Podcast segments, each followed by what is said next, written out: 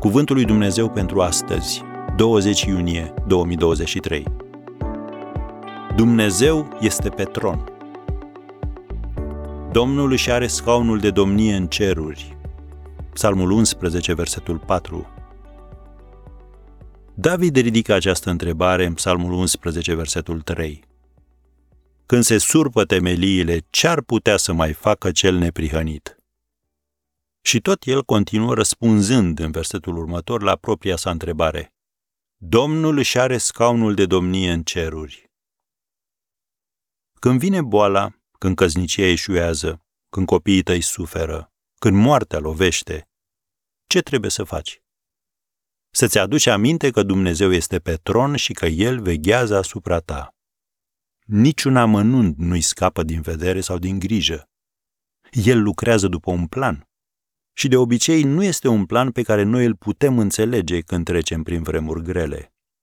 Numai când privim în urmă, înțelegem că bunătatea și îndurarea sa ne-au însoțit în toate zilele vieții noastre, cum ne asigură Psalmul 23, versetele 5 și 6. Iosif a ajuns în închisoare. Moise a petrecut 40 de ani în pustie.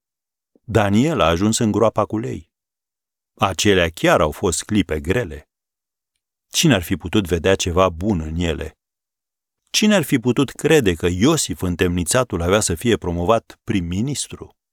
Cine s-ar fi gândit că Dumnezeu îi oferea lui Moise o pregătire de 40 de ani în pustie, în aceeași pustie prin care avea să conducă poporul? Cine și-ar fi imaginat că Daniel, cel aflat în robie, avea să ajungă sfednicul de încredere al regelui? Dumnezeu așa își împlinește planurile. A făcut-o pentru Iosif, pentru Moise, pentru Daniel și poate să facă același lucru și pentru tine.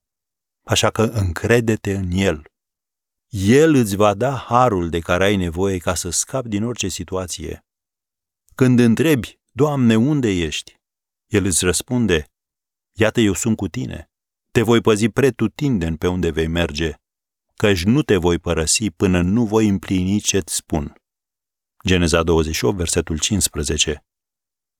Așadar, să nu uiți că, în ciuda circumstanțelor, Dumnezeu este în control.